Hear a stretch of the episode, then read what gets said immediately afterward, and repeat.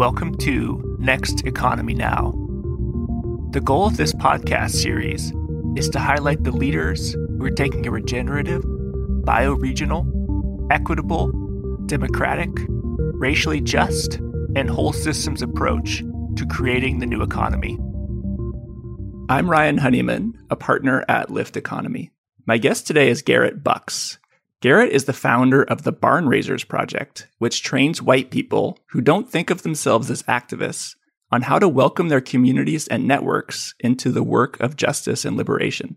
He's also the creator of The White Pages, a newsletter about white people's relationship both to racism and to each other. He's from Montana, but lives in Milwaukee now with his wife and two kids. Garrett, welcome to the show. Hey, Ryan. Thanks so much. So, Garrett, how did you first get interested in the work you're doing today? Well, I've been a white person my whole life, so that's helped a lot, right? I often say that my trajectory is pretty like cookie cutter white do-gooder. And in that, you know, I was raised by parents that bless their hearts in a really wonderful way, raised me to have a social consciousness, care about the world.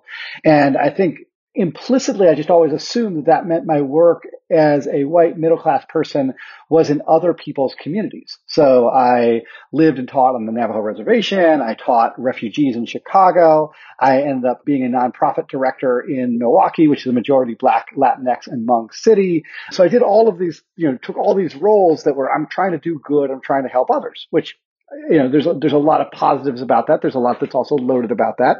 So that's the first way that I was a white do-gooder.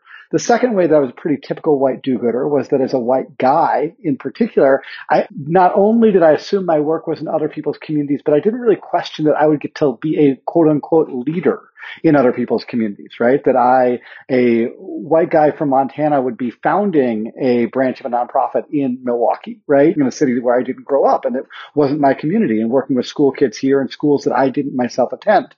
So, and then the next stage I think I was a pretty typical white do-gooder was that I, you know, I had an intellectual, you know, I went to liberal arts college, so I read all the right books and I, I think I had an intellectual concern for equity and justice and anti-racism and things like that. But it didn't really become real for me very embarrassingly until I had to be told by people around me, friends, colleagues, in particular people who worked for me, disproportionately women of color, that it was pretty awful working with and being around me. And it was pretty awful being around me in pretty typical white guy ways. And I'm deeply grateful for those conversations. And I am glad that I worked as much as possible, being non-defensive in taking their feedback and changing what I was doing, that then, you know, and this is it, it, just to situate this in timeline, I think in particular around the middle of the last decade, so around 2015, 2016, I was getting some of this feedback and I did the last kind of step that I think of as being a pretty typical white do-gooder step, which was once for whatever reason, you get more fired up of like, oh darn it, I got to change my ways. I got to be more anti-racist.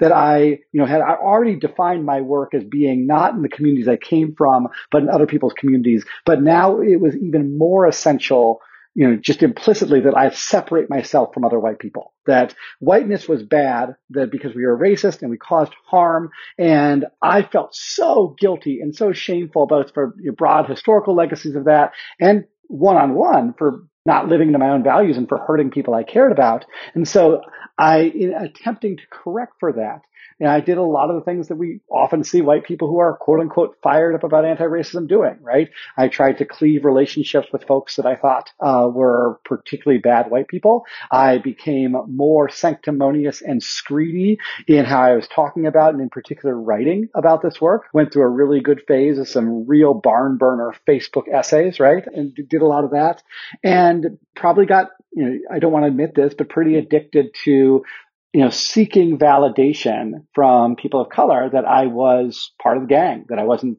uh, you know, like all those other white people.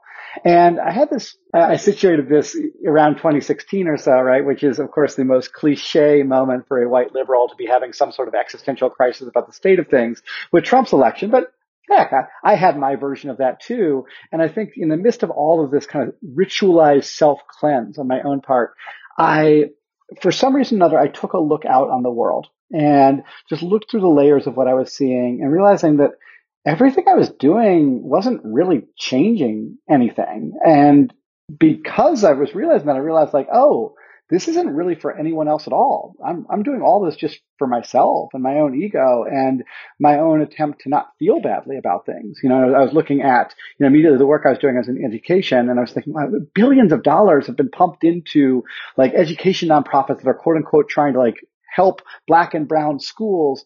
Um, but we're not really interested at all in the choices that white parents and white teachers are making that restrict the number of choices that black, brown, and indigenous educators even have to create the schools that they dream of, right? I was looking at the national political context and thinking, you know, not only is my self-righteous as a white liberal not really changing anything, it's not preventing the rise of Trumpism. The more I understand about the rise of Trumpism, it seems like there is a circular firing squad going on between white liberals and white conservatives that the more we scold, the more they become emboldened uh, in their own politics. And I feel like we're almost all just holding the rest of the country hostage in our like internecine white people fight. Um, and I looked at my own life and I was like, I I have all of these scattered relationships, both relationships with you know, black, brown, indigenous folks that were probably more transactional than I wanted to because implicitly there was part of them that I was seeking in those relationships approval. And then all of these strained relationships with white folks in the places I came from and was raised and realized like that emptiness too. Um, and it all added up that goodness, you know, this kind of quest for self absolution isn't really changing anything. And that led me to the question of, you know, what if something about this quest to help other people's community was the wrong question. And instead, I should have started from the question of what is my community? What people in particular am I responsible to uh, and are responsible to me? What does it look like to take accountability for that for that community? And so my work with other white people uh, started from both epiphany than that fear that I, I might have been spending a whole lot of time on the wrong track. It's so great to hear you say that because I feel like so much of our perception, like you said, around like where do we go to to as a white liberal, maybe early in the journey, at least my perception was I want to be around like black and brown voices who are leading and sort of like in those communities and really like understanding and learning. But it was sort of like as a way to get away from the white communities that I had grown up in and was a part of.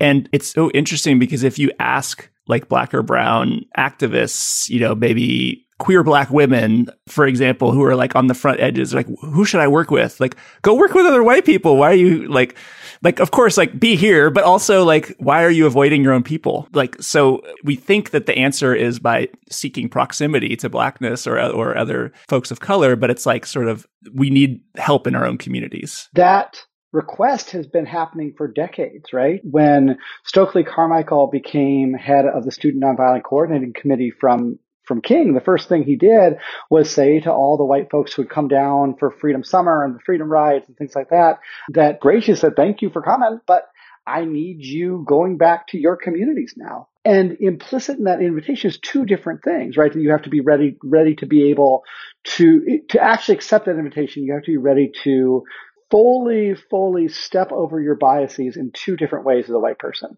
The first is you have to step over your bias of paternalism, right? That, you know, implicit in my assumption that my work was to come and, you know, be a teacher or work in nonprofits in black, brown, indigenous schools. Implicit in that is like, there is something wrong here uh, that, and the solution doesn't exist in those communities already. The solution, even if I wasn't going to say this out loud, you know, implicit is that like the solution involves me inserting myself into someplace else, which is, you know, pretty darn paternalistic. So first off, you know, for the white folks that, that, that Stokely Carmichael first made that command to, they had to trust like the black led civil rights movement has this in their own communities. We need to trust that they're going to organize to get folks to the polls. They're going to organize to get folks, um, showing up to the protests. They're going to get, organ- that, we, they're, they're going to organize their own freedom schools and things like that. They don't need us to organize in black communities. And then the other bias you have to get across is this bias that a, we aren't the problem, right? Uh, and the B, that we aren't negatively, and we, I'm saying white people and white communities aren't negatively impacted by our current relationship to other communities as well, right? So, you know, and I think that myth in particular has still persisted really, really deeply into progressive movements right now that, you know, I think, you know, at least out loud, people would say, "Oh, absolutely, we should not be paternalistic. We should not be colonialist. We should, you know, we should empower communities to have their own solutions." But when I come and want to talk to, for instance, like you know, suburban white parents, I'm saying like, you know, how stressful is your current relationship to your school system? Like, like perhaps like are you stretched in having a longer commute or a higher mortgage because you thought you had to go to this school, this particular enclave for its schools, right? And now that you're there, there's another level of competition to keep up with the Joneses or things like that. How much better would it be, would life be for all of us if you could just trust that every school in America was a safe, loving place for all kids and that you didn't have to spend any mental energy thinking about where to send your kids to school, right? You know, or going to a rural white community and saying that, you know, for years, the politicians who have had the most time for you and who have at least placated saying, we care for this community are the very same politicians who the thing that they've offered is protection from white people like me, right? White, white people that, that they tell you are looking down on you, are hating you, um, and that are, are, are just want to restrict your freedom or liberty in one way or another. But what have those politicians been doing? They've been restricting your rights to health care. They have been restricting your rights to clean water, to clean air. They have been making it harder to find a good paying job.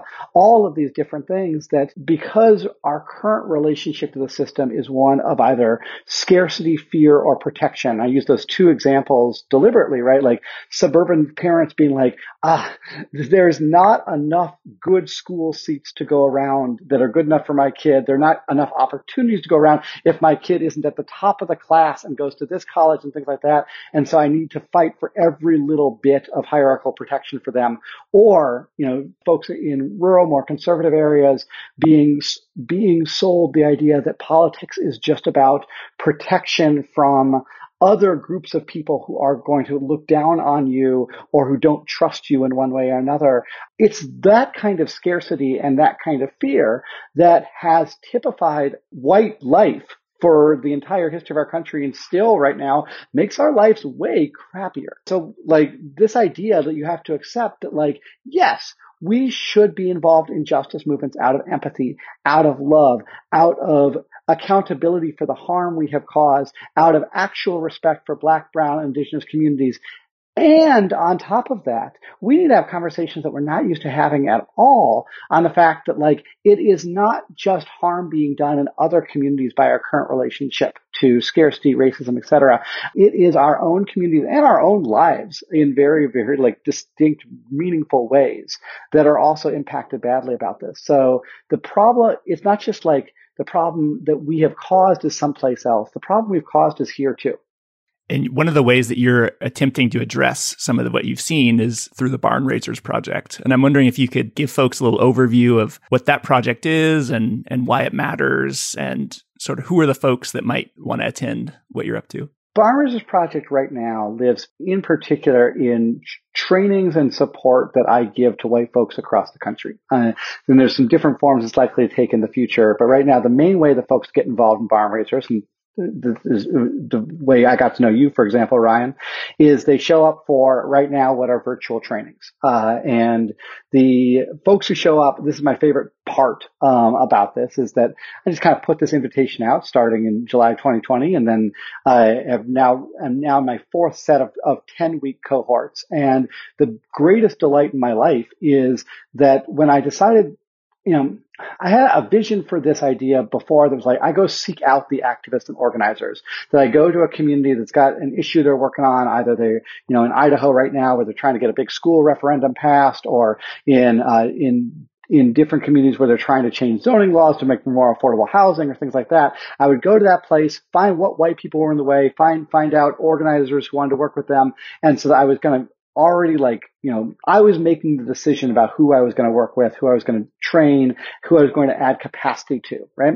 And then I, you know, last summer, you know, sitting in my own house and watching all this demand for white people to do something and a lot of people feeling really lost, I said, this training model that I've developed, why don't I just offer it to anyone and see who shows up? Um, and that's been such a delight. So the folks who join are the vast majority of them are, are white, but otherwise they don't have a whole lot in common in a way that I really, really love. I have had 17 year olds to 80 year olds, uh, join the cohorts. I have had, um, you know, everyone generally themselves think of themselves in one way more on the progressive than conservative side, but their networks vary dramatically. I've got folks who are in very, very conservative, uh, communities, either in, uh, the rural Northwest or the rural South.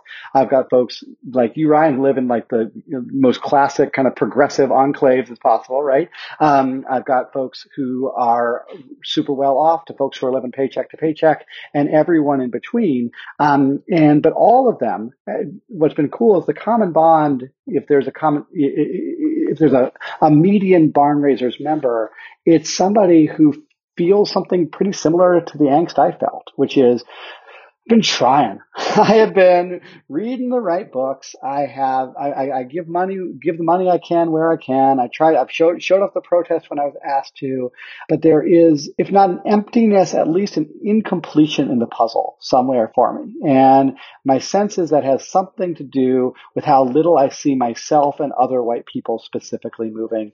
And it's that desire for help with that that folks join the cohorts. So the cohorts are say 10 weeks and we, five of which we spend in class, uh, five of which is spent in some version of homework. And then I kind of had just this open invitation for all sorts of other support, coaching, et cetera, that I give to folks if they want it. On top of that, um, and we cover a few different things, some of which we, some of which is kind of thinking through the nuts and bolts of, okay, let's look at your community. What kind of big projects or ideas are Black, Brown, Indigenous organizers trying to work on, right? Are there, you know, demands for reparations in your area? Is there, uh, is housing and affordability a really big issue? Are there school issues that you can connect with? Environmental justice issues that, that you can connect with? So what would it look like to listen to and learn from what folks who have really great visions for change, where you live are already asking for and to learn from there what are some of the specific ways right now that white people, particularly potentially white people you might be connected to might be in the way, right? Um, that, you know, perhaps we, we're trying to move this bill through the state legislature, but there's a few key districts that are majority white that those folks aren't budging. So there needs to be electoral organizing in those places or, or policy based organizing in those issues. Or, you know, I, have worked with, with folks where there's a school district with a big dream for equity, but they are really worried that white parents are going to mutiny if they don't get to send their kids just to three schools. So working with white parents in that district is really important. So identifying what's the big dream, what way white folks are in the way, um, and then once you've kind of like, I, I help folks think through the broad outline of a campaign like that. The next step is uh, is then thinking through psychologically, you know, what are our holdups about working with and spending a lot more time and a lot more patient time with other white people because I use the term organizing and organizing in any context requires actually, you know, being committed to another person and another person's potential enough that you don't just yell at them or don't just, uh, uh don't just tell them what you think, but that you get a sense for their fears, their values, the things that are on their mind. Um, so we, you know, which is easier said than done in any context, but in particular, pretty extremely easier said than done when you're talking about white folks who you are currently pretty pissed off about their current relationship to racism with, right? Like looking at a, a parent that is very clearly selfishly just fighting for their own kid, right? Or looking at a, a church in the suburbs that uh, says it, you know, it loves all people, but who is afraid to say Black Lives Matter. Like understandably, you should be pissed off when you see that. And so how do you hold that anger and righteousness at our racism while holding enough patience, grace, love, and interest in the potential of other white people that you can keep coming back to them, right? And then, you know, from that, we think through the mechanics of how to actually do that. What does an organizing conversation look like, right? Um, and so in 10 weeks and only five sessions, you know, one of the things I'm discovering right now is that it is it is a first taste of that way of thinking for a lot of my folks. Some folks have taken that and run with it and started campaigns that are just like blowing my mind at what's happening. Some folks are still like that have gone through the training are still thinking through, huh, what do I think about this? What am I going to do with this? And they're still looking for their opportunity. I'm excited by both of those things, quite frankly, because this is a combination of, I think we have a need within white communities for both more action and a different type of reflection. And if the cohorts can be a space to spur both of those things, I'm really excited about it. So that's the main entry point for folks right now. And then in particular, folks who started projects or need more support, I, I, think of myself just kind of like water for them, right? Like wherever you need me, I'm going to flow, uh, because, um, it's really, really hard, lonely work trying to send that 15th email to get people to come to your meeting or have another conversation with your uncle who seemed like he was making so much progress and then turned on Fox News and went the other direction. So I, I just want to stick anyone who commits to saying, "Ooh, I'm going to try this hard hard work." I want to I want to be in their corner. So that's the big part of what I do. I love it. Are there any um, success stories? Maybe there's one person who came and, and you've sort of seen their project sort of come to you don't have to use names if you want to maintain privacy but just has seen a, like a big change happen that you could maybe highlight for folks I'll try to, to, tell a few quick examples to give kind of different scales, right? So, you know, here where you live in the Bay Area, uh, I've had actually a cool conglomeration of folks from different cohorts find each other. And obviously housing issues are so huge in the Bay. And the question uh, in particular of who benefits from the just steroidal rise in housing prices over the past few years and, and who didn't benefit, in particular in communities like Oakland that were, you know, traditionally, traditionally black and are, are, are no longer so. Um, and so there's a really, really cool reparations campaign specifically targeting folks who have personally, white people who have personally benefited from the real estate market, who uh, have saw their property value accrue over time or who were able to sell their property for more money. And so I, what I like about that is, you know, lots of things we're asking white people to give money to, to, but this really, really connects it, has connected residents who've gotten involved with it with a broader story, right? That it's not we're just giving money because we feel guilty, but but how what, what does this giving this money to black homeowners in our area um, and studying the issues around it? What does that make us think differently for the way that for folks who still live here but who don't like the way that we have been beneficiaries of a system that we want to usurp? What does that mean for our next step so that's a really, really cool project I love. Um, you know, on the other side of the country, I've had a couple different moments of teachers join the cohorts together in a given school district. Um, and the uh, one of my favorite ones, a set of teachers in suburban a suburban Minneapolis district that is rapidly uh, diversifying in a really really cool way. But that has done so, it has been diverse but non-integrated schools. Um, so the kind of school where white kids disproportionately get shuttled off into gifted classes, black kids get disproportionately shuttled off into special ed classes, um, and you know that that happens over ten years. You get a lot of teachers who specialize in being pretty good at teaching in that current system, right? Uh, gifted teachers who have a wealth of curriculum in that world, special ed teachers who know the world, uh, uh, homeroom teachers who I you know, implicitly kind of like having the kids with different uh, quote unquote different needs going in different directions and things like that. And so I had a set, a set of teachers bring to their district proposal to get rid of that tracking and to do team teaching and integrative teaching, um, where the skill sets of the special ed teachers, the gifted teachers could be provided to heterogeneous groups of students, both in terms of the way that they've been tracked academically, whether that's fair or not, but in particular to make sure that there's a racial integration in the classrooms. And what was cool was both that they that the district agreed to this. They were able to get the change, but they identified that some of the key work was going to come after that change happened, right? That just because the superintendent had said yes didn't mean that there wasn't still going to be some very real fears and holdups um, to uh, amongst the teachers who were in the system, and that didn't make those teachers bad people. But sticking with and being able to make space in faculty meetings for the fears folks had, really still like lean on the expertise and make sure that these teachers felt like valued practitioners was a key part of making sure that that wasn't just a change on paper, but it actually happened.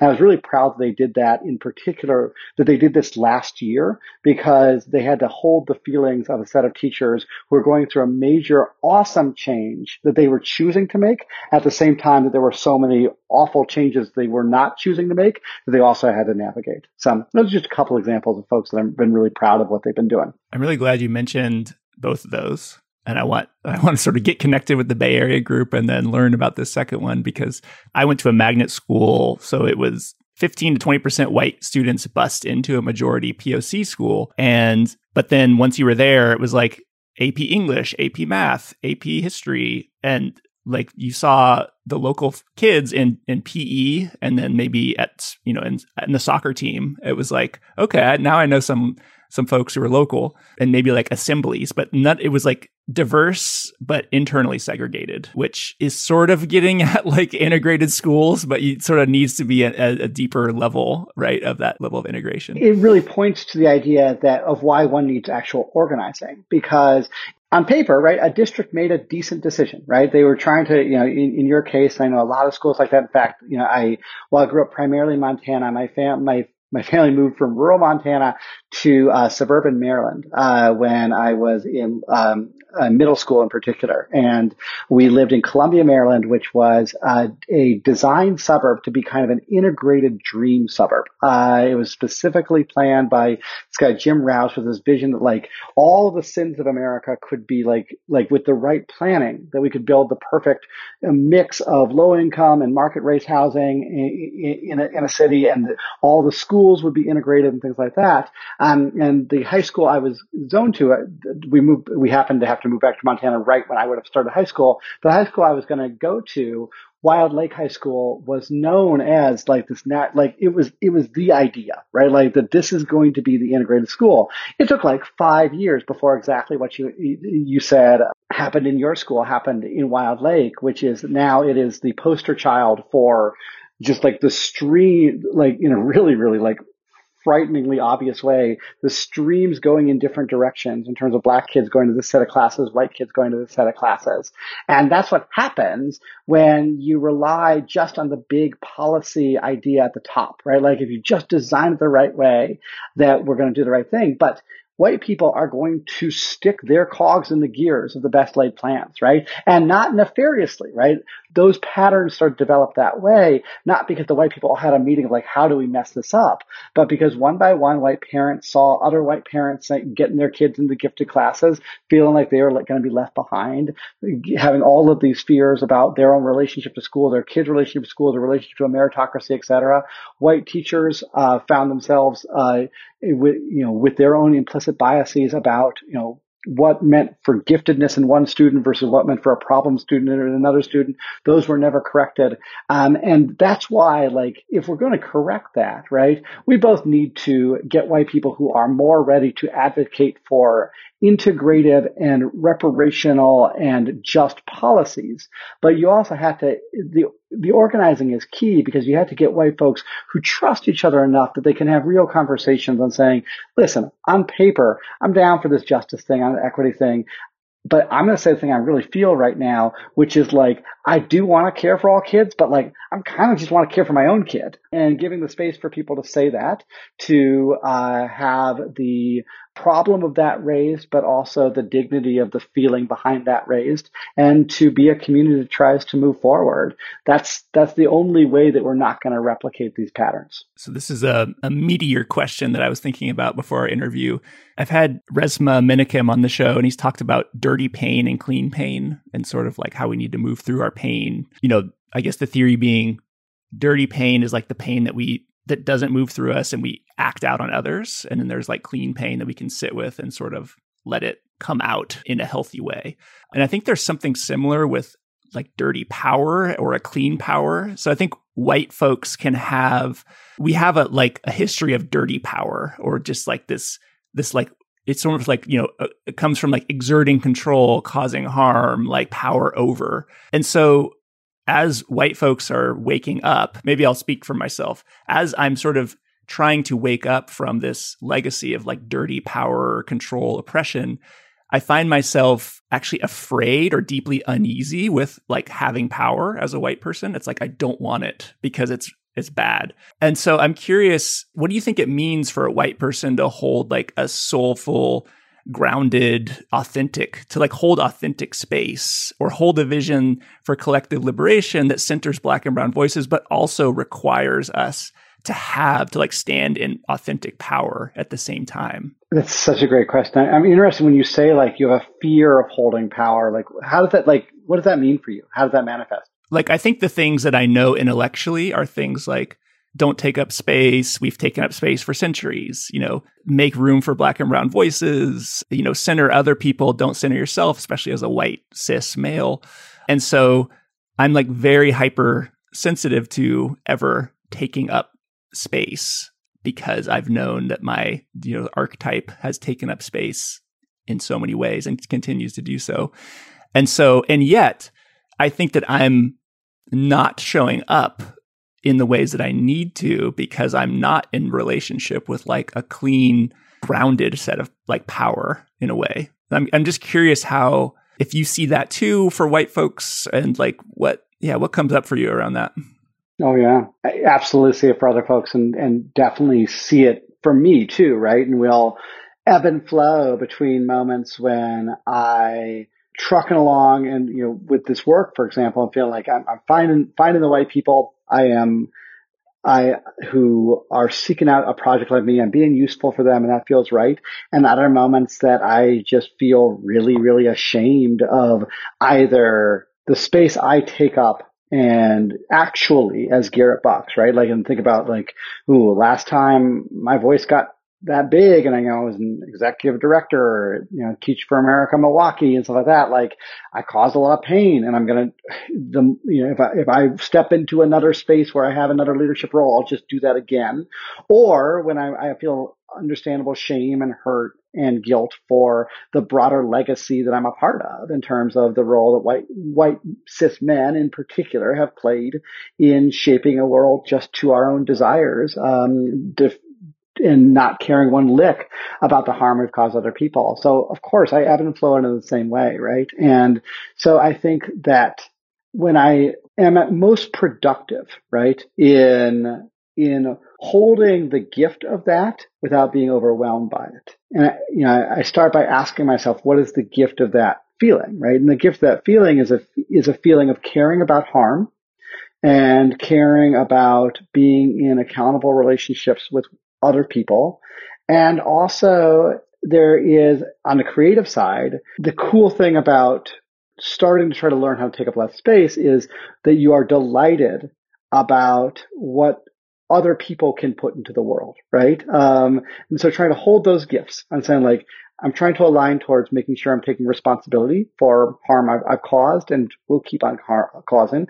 And I'm just going to get jazzed about like models for activism, models for writing, models for talking, for thinking, for leading that are coming from other communities. Um, so I'm going to hold those two things and if I align towards those, then, but try to then set a boundary of saying that that's where, that's where the, like, I'm going to keep aligning towards those, but I'm not going to keep on performing the flagellation beyond that. I think that's when I protect myself not only from over flagellation, but I also I, I, I, don't make the performance of care and harm and delight in others than performative of look how little space I'm taking up and look how little harm I want to cause. And this is going to be kind of a funny metaphor, but when I, when I first, you know, when you back to, you know, being a, a boss at nonprofits and, and having people come and give me feedback, um, you know, I, I got really, really into like, I'm going to be non-defensive taking up feedback, taking feedback and things like that. And I, I would have these people I'd later learn, like a few months of me, like, okay, tell me everything. I want to know stuff like that. That like folks are saying, Garrett, we don't want to give feedback to you anymore. And I was like, why? And they're like, well, and I'm like, I, am really trying to take it. Like, I, is because I'm like, I, am not trying to be defensive. Like, they're, they're saying it's not that. It's like it's just such a tiring meeting because like you're like make such a big deal about like how much you're listening and how sorry you are and like how you care and stuff like that. When really what we want to be at is just like, yo, Garrett, you did this thing.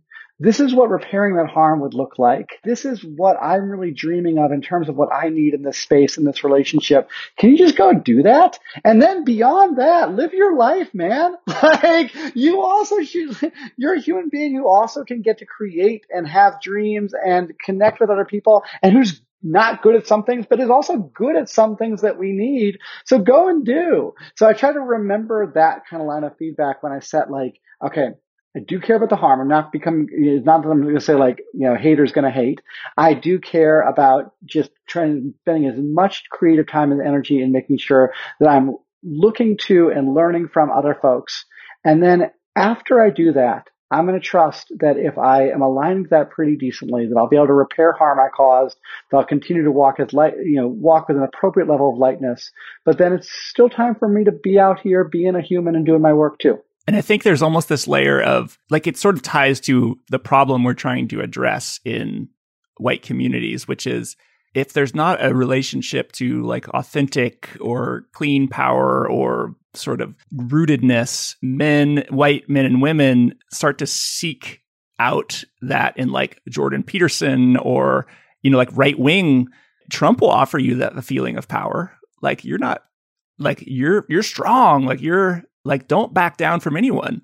And it can sort of like that feeling that we all feel is going to be filled by something. And it's sort of like, how do we sort of hold the space strongly and like with like a fierce compassion, but also like not have it tip into back to that dirty side. I don't know if I'm really being clear to you, but yeah, no, no, I, I love that you said that. And you said in the context of like, that others will articulate like power, but I'm going to use that term just like if we don't do it as white people who are desiring a better world, and by it, I mean if we don't offer models for white people to sit down and say, huh, there's a particular feeling that I'm having of being identified as white in this moment, um, then the grifters and the bad faith actors are, are more than happy to take that from us, right?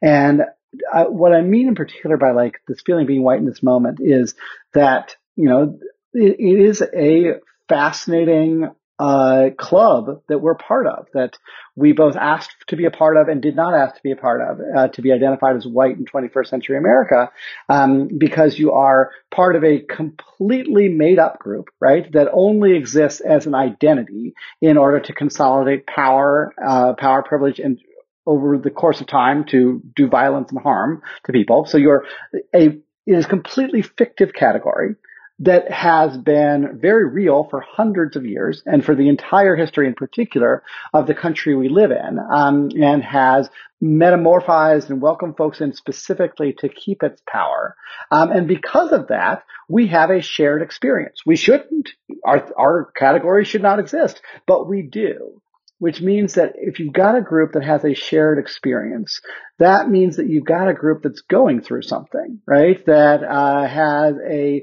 set of emotions that are, for instance, how do you process our relationship to our past?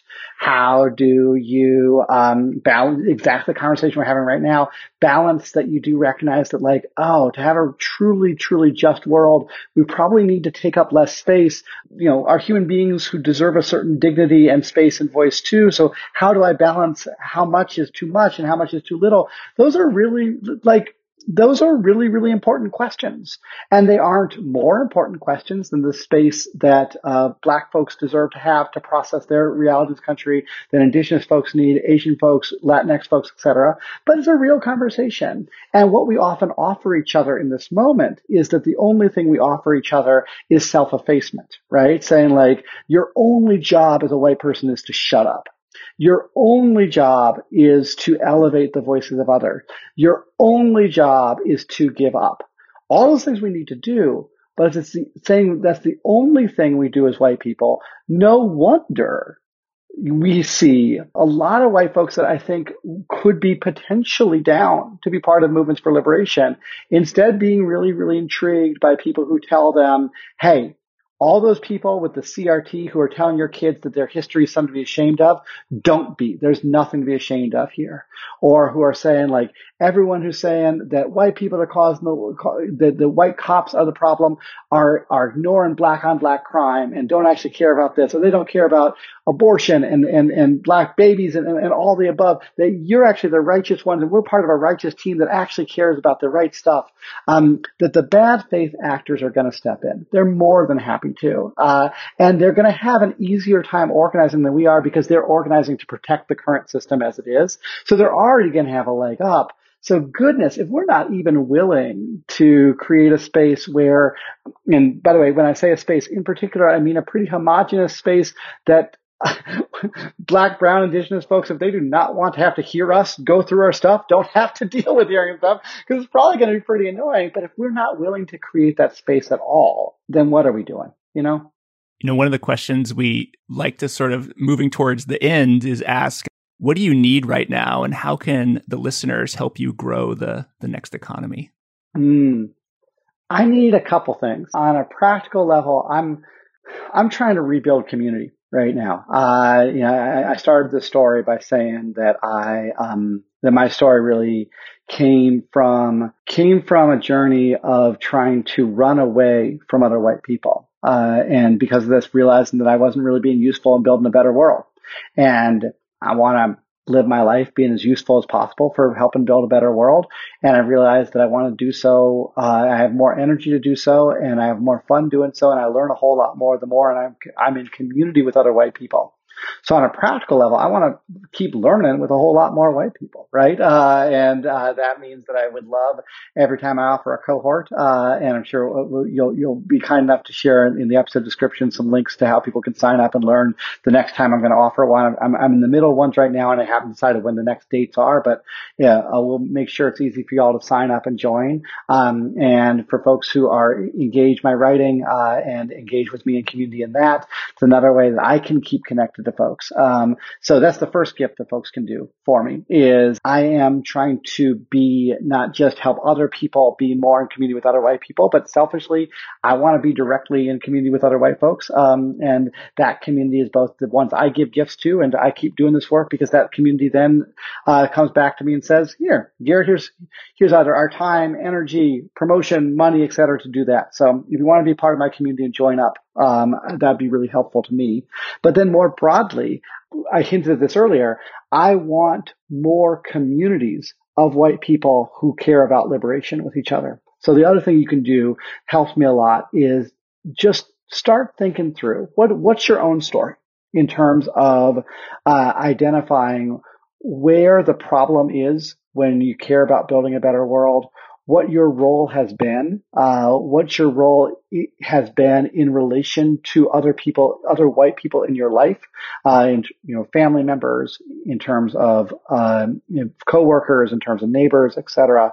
And why is that? What fears are behind that? Uh, what shame and resentment and, and attempts to cleanse are behind that, and all the above? And what would it look like to turn the other direction and say the people I've been running from are actually the people I'm kind of responsible to. So I ask folks, white folks to do that. And I ask them as they do so as well to have that conversation not be one that myopically just draws us into each other, but that, as I said earlier, that you do so while you're also looking at your community and looking not just at the problems, but think, but looking at what activism led by black, brown, indigenous folks around me. And every community across the country has beautiful examples of it. Um, is really, really amazing. And not just what are they asking for, but what ways are is their ability to truly create uh, the tapestry that uh, they're dreaming of going to be potentially waylaid by white people standing in the way. I mean, if you have a curiosity on both those levels, on what's my relationship been to the other white people, and what great work right now might not get to be as great as it is because of us, then I think your your gears are going to start turning. And so I, I I, I, hope more white folks are doing both those things. And Garrett, just I'll also put in the show notes, but where can folks learn more about the Barn Raisers cohorts and then maybe sign up for your newsletter and you know, places where folks can find you? The easiest single place folks can go to is barnraisersproject.org. Barn Raisers Project. I think those are the spelling you're probably guessing is the right one for that. But barnraisersproject.org and the front page of that is going to have a little link in particular to the white pages, my newsletter, and to sign up for more information about the cohorts. And between those two things, I will be respectfully in your inbox in, uh, to make sure that uh, you're keeping updated. Yeah, and I, I just want to give folks who are considering this a personal plug. I did participate in Garrett's course. This isn't just, you know, some BS thing. This is real. And I really appreciated it. So thanks so much for joining, Garrett. And we'll, we'll have to get you back on with more success stories from, from the course. Can't wait. It's been really fun. Ryan, really appreciate this. Next Economy Now is a production of Lift Economy. To listen to all of our episodes, go to lifteconomy.com slash podcast. That's L-I-F-T economy.com slash podcast. You can also sign up for our monthly newsletter at lifteconomy.com slash newsletter. Please also rate and review our podcast on iTunes, Spotify, Stitcher, or wherever you get your podcasts. Thanks for listening.